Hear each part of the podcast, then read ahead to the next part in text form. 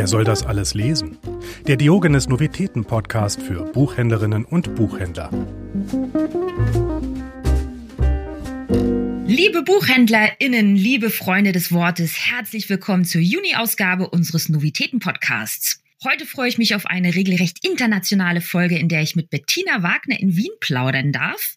Herzlich willkommen, Bettina. Hallo, Martha. Bettina reist für uns seit 2012 durch das ganze wunderbare Österreich und Südtirol und hat zudem eine eigene großartige Buchhandlung Seeseiten. Also für alle, die irgendwann mal in Wien sind, schaut doch gerne mal vorbei. Doch bevor wir zu unseren zwei Novitäten des Monats kommen, darf und soll nicht vergessen gehen, dass dieser Frühsommer noch mehr als sonst zum Feiern einlädt. Unsere DTBs, die Diogenes Taschenbücher, gibt es seit nunmehr unglaublichen 50 Jahren. Und unser nach wie vor beliebtester, wenn nicht gar charmantester und berühmtester und auf jeden Fall belesenster Kommissario löst seinen 30. Fall.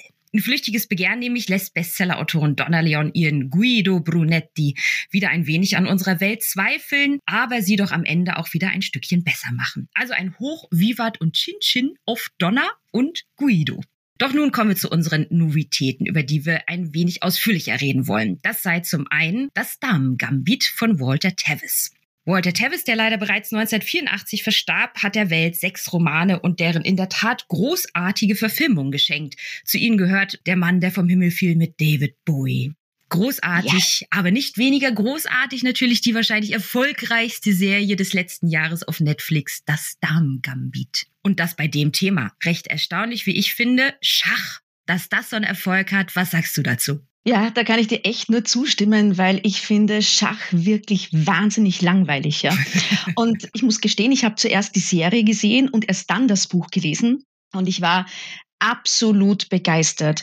Und äh, auch im Buch ist es so, du fängst an zu lesen und plötzlich ist es wie ein, ja, wie, wie Kriegsführung eigentlich. Vollkommen spannend, was er da auf diesem Brett zaubert, beziehungsweise auf diesen Seiten. Und dass das Spiel so spannend ist, dass man, wenn man nicht wüsste, dass es wahnsinnig schwierig zu erlernen ist, sofort loslegen würde, finde ich. Also mich hat das Buch gefesselt. Also alleine wegen dem Schachspiel, aber es ist ja noch viel, viel mehr Mathe. Ja, auf jeden Fall. Aber das mit dem Schachspiel muss ich auch sagen. Mich hat das immer so, ich hatte quasi so einen Sportreporter ein bisschen im Ohr, der immer so sagt, und jetzt zieht er links an ihm vorbei und galoppiert nach vorne. Also ich weiß nicht, ich war auf einer Rennbahn, ich war bei einer WM in so einem blöden Fußballstadion. Ja. Irgendwie hatte man auf jeden Fall das Gefühl, das ist so spannend und mitreißend. Ja. Und, und weißt du, Martha, was auch so witzig war, ist, äh, dass du dann in den Phasen, wo Beth ja einfach 20 Minuten überlegt, wie sie den nächsten Zug setzt, ja. Also diese Spannung und dieses Knistern, wo du dann selber denkst, boah, ja, ich brauche jetzt eigentlich auch ein Breakout, weil sonst halte ich das gar, gar nicht mehr aus. Es ist faszinierend, wie der das schafft, ja. Aber jetzt, wo du gerade ihren Namen erwähnt hast, Bess, vielleicht können wir noch mhm. kurz für die Menschen, die es bisher weder geschaut noch gelesen haben, kurz erklären, worum es geht. Es geht um Bess. Sie wird mit acht Jahre Weise und landet im Heim für Mädchen, glaube ich, sind da tatsächlich nur untergebracht und entdeckt dort ihre mhm. Leidenschaft für grüne Beruhigungspillen, die die Kinder da tatsächlich jeden Tag ausgehändigt bekommen und ihre Leidenschaft für Schach. Später wird sie adoptiert von Mrs. Wheatley, die ungefähr die gleichen Leidenschaften wie, wie Pest nachgeht. Sprich halt leider auch ein bisschen viele Beruhigungspillen, eher ein unglückliches ein bisschen viel bisschen Alkohol. Viel Alkohol. genau, es ist also nicht nur ein Buch über Schach, es ist auch ein Buch über Abhängigkeiten, aber auch ein wunderbares Buch über Freundschaften, wie ich finde. Denn auch wenn Bess eine rechte Einzelgängerin ist, in den richtigen oder wichtigsten Momenten ihres Lebens kann sie sich ja doch immer auf ihre, ihre Freunde und Mitstreiter verlassen. Und das finde ich sind auch äh, sehr schöne Szenen. Mhm. Und weißt du, Martha, was mir auch so gut gefallen gefallen hat in dem Buch ist, dass du wahnsinnig gut mitbekommst, wie die gesellschaftliche Stellung der Frau ist damals in den 50er, 60er Jahren in Amerika. Also so dieses Hausfrauendasein und wie viele Frauen, glaube ich, auch daran zerbrochen sind, ist erschreckend natürlich, aber ich habe so das Gefühl, das war wirklich so. Ja, ich glaube auch dieses typische, was man heutzutage mhm. auch noch kennt, oder diesem Hausfrauenalkoholismus, ne? Also die Frauen, die zu Hause sitzen, so ein bisschen warten, er ist so Handelsreisender, mhm. kommt irgendwann nach drei Wochen wieder zurück, irgendwie hält sie halt natürlich schon aus, sie hat so ihr Haushaltsgeld ich meine, was machst du dann? Guckst Daily Soaps und süffelst dir halt irgendwie ja. einen an. Ne? Und es, genau. ich finde, es gibt auch so, so schöne Sätze drin, sowas wie, seit Jahren flirtete sie mit dem Alkohol, es war Zeit, die Beziehung zu vertiefen. Und sie macht das ja die Beste, sie macht das ja auch ganz bewusst, ne? Setzt sich zu Hause hin und säuft einfach zwei Wochen und, durch. Aber was mir auch so fasziniert hat, dass die beiden eigentlich total stark sind und wie endlich ihr Mann weg ist. Ja, auch Mrs. Weasley, die macht ja dann wirklich was, ja. Also die organisiert die ganzen Reisen für Beth, die unterstützt sie. Also das ist schon auch lässig, wie die beiden sich entwickeln. Mhm. Sie entdecken ihre Liebe für hochklassiges französisches Essen und gehen nur noch in Sterne-Restaurants. und ja, die beiden Frauen, die eigentlich keine große emotionale Verbindung haben, sie nennt sie auch bis zum Ende, glaube ich, Miss Sweetly, ne? Mrs. Ja, aber genau. eben, dass sie sich trotzdem so zusammen zusammenraufen und eigentlich auch viel Spaß miteinander haben. Ja, das finde ich auch auch wirklich sehr schön. Mhm. Also besser erobert die Schachwelt, erobert auch ein bisschen die Männerwelt, wobei das gar nicht so eine große Rolle spielt ich habe so das Gefühl, also der Fokus ist einfach wirklich beim Schachspiel. Da braucht sie, glaube ich, auch wahnsinnig viel Energie dafür, dass sie da mhm. gut ist. Und deshalb sind Männer so, ja, wenn man sie braucht, nimmt man sie. Aber eigentlich geht's auch ohne sie. Absolut. Es ist schön, dass sie da sind und auch das mit dem Sex denkt sie dann auch manchmal drüber nach. Ja, wäre jetzt ja auch mal ganz nett, aber komm, wir spielen einfach noch lieber Schach. Schach ist halt einfach, Schach ist das Leben. Und dann aber diese Dialoge redet sie mit einem 13-jährigen Jungen, glaube ich, äh, der dann halt auch so sagt, ja, er wartet jetzt auch darauf, dass er Großmeister wird. Und dann fragt sie ihn, ja, und wenn du das schaffst, was hast du dann vor? Er sah genau. sie verdutzt an. Ich verstehe nicht. Naja, wenn du mit 16 Weltmeister wirst, was machst du da mit dem Rest deines Lebens? Immer noch verdutzt, sagte er. Ich verstehe nicht. Es gibt nur Schach. Ja. Überaus faszinierend, muss ich auch sagen. Also das Buch lässt einen mit einem irgendwie doch auch erhabenen Gefühl zurück, weil man so denkt, man ist in diese Welt, diese verkopfte und intellektuelle Welt des Schachs eingestiegen und man bleibt genau. auch dankbar zurück. Ja, stimmt. Und man hat so ein bisschen selber das Gefühl, jetzt kann man es auch oder jetzt versteht, jetzt versteht man es zumindest ein bisschen. Dieser Roman hat mich einfach wirklich total gefesselt. Und es ist eine Welt, ja, die ich nicht kenne, aber die mich vollkommen eingesaugt hat. Ja, sehr. Und auch Beth mit all ihren Schwächen äh, und ihren egozentrischen Ausflügen und Ausbrüchen kann man sie wirklich nur bewundern und lieben. Sie ist eine Einzelgängerin und eben sie hat, hat trotzdem Freunde und kämpft sich dadurch komme ich jetzt natürlich zur Entscheidungsfrage für dieses Buch. Ist es Damen Gambit von Walter Tevis eher Kanariengelb wie Jolines Leggings oder das überall an und bei Mrs. Wheatley anzutreffende Blau? Kanariengelb oder Blau? Es ist Kanariengelb für mich eindeutig.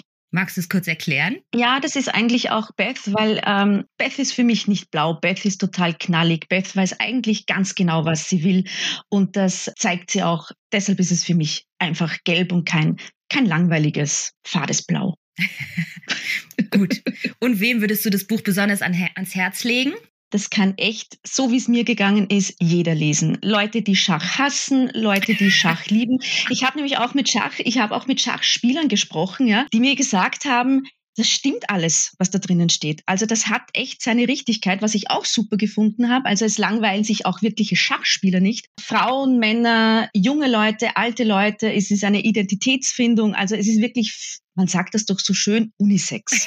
Ein Unisex, ein Unisex begeisternder Roman. Sehr, sehr schön. Vielen genau. Dank, Bettina. Unser zweiter Roman, über den wir heute reden wollen, entführt uns abermals in eine gänzlich andere Welt und zwar nach China genauer gesagt nach Foschan, wo Alex Cohn in einem Fünf-Sterne-Luxushotel dem nachgeht, was er schon immer getan hat, Sohn sein. Seine Geschichte und die einer ganzen Schuhdynastie wird uns fabelhaft und wie ich finde sehr unterhaltsam im Debütroman Im Reich der Schuhe von Spencer Weiss erzählt. Spencer Weiss, 1970 in Boston geboren, hat außerdem durchaus Ahnung von dem, was er sich da als Thema vorgenommen hat, denn entstand er nämlich einer Familie von Schuhmachern, die sich bis in ein polnisches Städtel zurückverfolgen lassen. Und zu Recherchezwecken war er selbst ebenfalls in China und hat eine der dort typischen Schuhfabriken besucht und halt auch da wirklich gearbeitet. Ja, in das Leben oder besser dieses Rackern dieser Fabriken nimmt uns Spencer Weiss mit und gibt uns einen guten Einblick, wie ich finde. Ja, also das ist auch ein so ein tolles Buch, wo du katapultiert wirst in eine Welt, die du eigentlich nicht kennst. Man weiß, man liest natürlich sehr viel äh, darüber. Es ist auch, finde ich, ein sehr politisches Buch, weil es natürlich darum geht,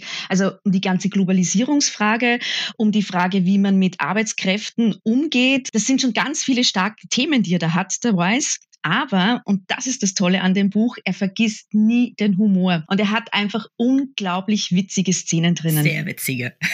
Ja, wirklich. Und eine, also was ich an dem Buch besonders gemocht habe, ist natürlich diese vollkommen krasse Vater-Sohn-Beziehung.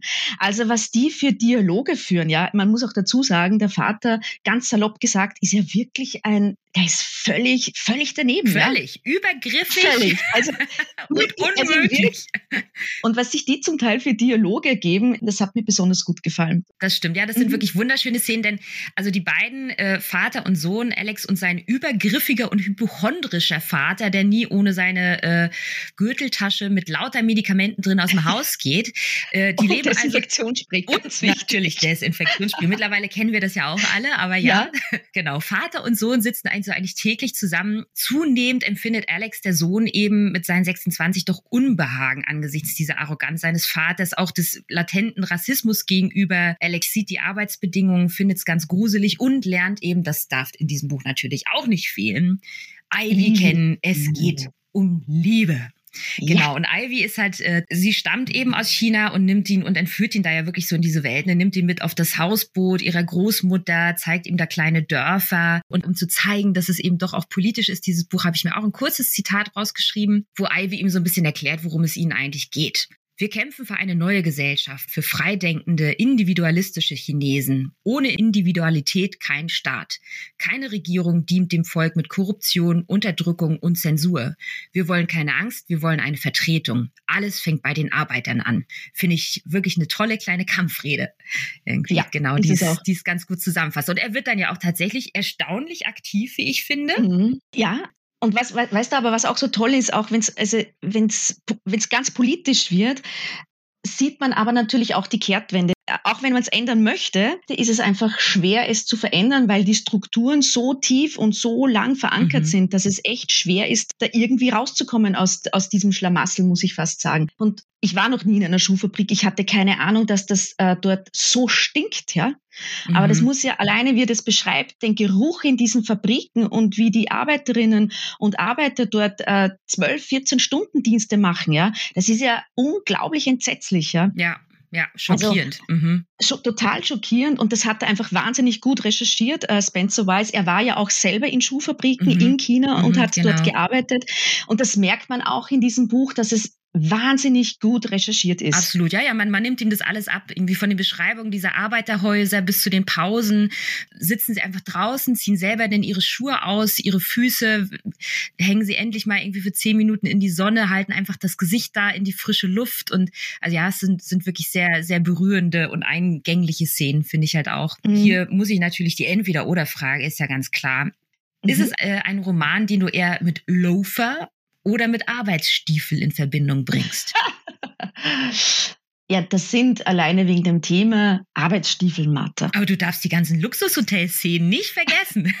nein, nein, die vergesse ich nicht, aber es geht schon, es ist schon auch das Thema der gerechten Arbeitsbedingungen weltweit.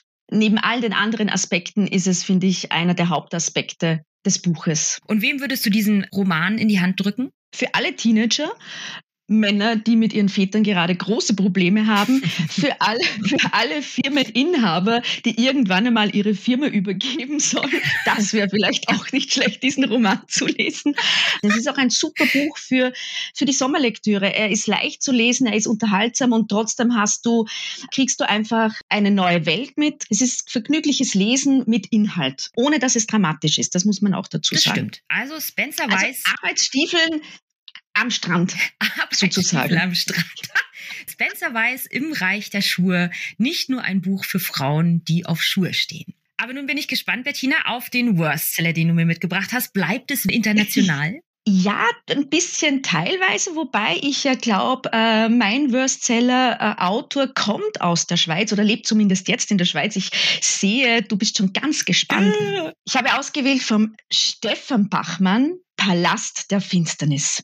Oh, also, wow. Ja, damit hast du sicher nicht gerechnet. Nein. Ein Buch, das mich total begeistert hat. Es geht um Anuk. Anuk ist so 18, 19 Jahre und kriegt eine Ex exklusive Einladung nach Paris, weil dort ein unterirdischer Palast gefunden worden ist. Exklusiv wird sie dorthin gebracht mit fünf anderen Jugendlichen und sie gehen dann in diesen Palast rein, sie freuen sich schon wahnsinnig drauf, was sie da alles erwartet an Kunstschätzen und dann gehen sie rein und die schweren Türen dieses unterirdischen Palastes gehen zu und damit beginnt auch das große Abenteuer. Also das ist echt ein Buch und ich bin bei Gott keine Fantasy-Leserin. Aber es gibt Bücher, die mich wahnsinnig faszinieren in diesem Bezug, also weil die einen Sog haben und dann muss man lesen. Es ist total unterhaltsam, es ist wahnsinnig spannend und hat eine coole Story. Und ich finde, dieses Buch sollten eigentlich viel mehr Menschen lesen. Es ist ein All-Age-Fantasy-Roman, ohne zu viel Fantasy, sondern eigentlich mehr auf Abenteuer gerichtet und macht echt Spaß zu lesen. Das ist ein sehr hübscher Tipp und darauf wäre ich jetzt wirklich nicht gekommen. Stefan Bachmann, Palast der Finsternis. Vielen Dank für den Tipp. Ja, gerne, Mathe. Bettina, es war wahnsinnig schön, sich mit dir zu unterhalten. Danke, hat mir auch Spaß gemacht. Ich hoffe, wir können das auch bald wieder live machen. Das wäre noch schöner. Schön, dass ihr uns auch dieses Mal jedenfalls zugehört habt. So sage ich Tschüss, auf Wiederhören nach Wien und raus in die Welt. Bis nächsten Monat. Vielen Dank. Ciao. Wer soll das alles lesen? Der Diogenes Novitäten Podcast. Abonniert uns jetzt überall, wo es Podcasts gibt. Für Fragen oder Feedback erreicht ihr uns unter podcast.diogenes.ch. thank you